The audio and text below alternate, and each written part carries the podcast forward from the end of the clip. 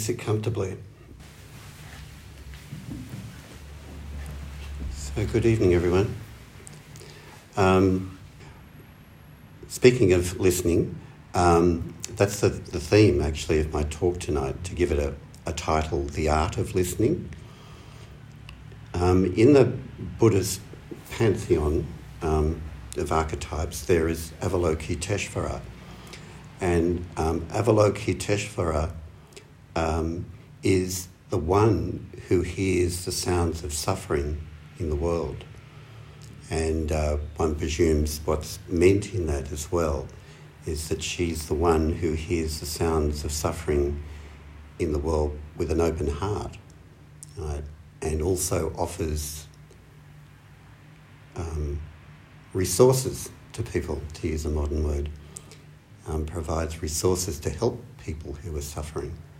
Mm-hmm. And as Dharma practitioners, as Dharma students, we're Avalokiteshvara. Right? It's not, it's not, they're not just deities up there in heaven somewhere. That's an aspect of, of, of ourselves, you know, that we can be the one that just listens to the sound of suffering in the world and with open heartedness. And um, it's not just with, with empathy, just hearing it, but also wherever we can um, to do something to practically alleviate that suffering. So, listening, just being able to listen, you know, is such an important um, part of practice. And when you reflect on it, when we do zazen, um, our, our sense of hearing is probably becomes our most dominant sense that we're working through. You know, that and sight, but our sight is very limited. But we're very tuned in to sounds coming and going and the silence between the sounds. And in our interactions with other people in our lives, um, so frequently where people are caught up in um, being the talker and not the listener, um, thinking of the next thing they want to say rather than really listening, um, or just being listening to the stories in our head. But part of the part of the practice of doing Zen in everyday life is to kind of turn up to be Avalokiteshvara, uh, to to really just listen, and it's the job that you know some of us do professionally, like I do, and other people in the room do professionally. Do you know to actually listen to people very closely and empathically, um, uh, with a with a view of trying to understand other people's experience. And when they do research into um, counselling and psychotherapy to try and understand what actually works, um, there's a lot of evidence that, that works, and the feedback that people often give back to counsellors and psychotherapists about what was helpful is um, I just felt really listened to, right? And I just felt like I was really understood. And it sounds like, such a simple thing. It's not some fancy technique or whatever. Um, it's just a simple thing, but that, that human connection to just really listening to what another person has to say is incredibly healing. There's an enormous amount of power in it, in healing power in it. And um, just because it's so simple, we should never underestimate how, how healing and how powerful that can be. But there's not just, listening is not just listening to suffering, of course, you know, um, that's just one aspect of life, you know, not all of life is suffering. Um, and uh, it's important to look at the way that the way in which we um, listen. Because if, if you said to someone, well, you should, you should listen more mindfully. What is the, the first thing that we do? We try, try harder. Uh, we, we, I thought, well, okay, I better try harder to listen. But as you try harder, you're not really listening, right?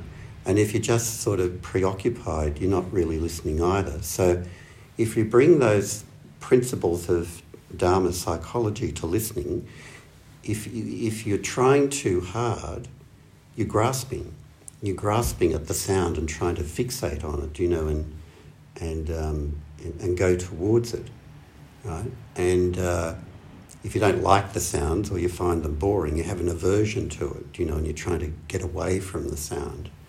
Or you're just in apathy, you know, just zoned out, you're not really hearing what's, what's there at all. It's neither grasping or aversion, you're just not present to what you're hearing. So a lot of, a lot of mind, everyday mindfulness practice is just turning up to listen, you know, and it could be listening to the sound of the traffic going past, or it could be the wind in the trees, or it could be the sound of birds or a sound of a plane going by, this, you know, traffic at peak hour going past, or the, just the clatter of the coffee cup on the table. There's many different ways in which we can listen. But what the art of listening is, is really, it's not about trying harder to listen.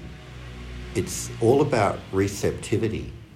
So your ears already know how to listen. Your brain already knows how to listen.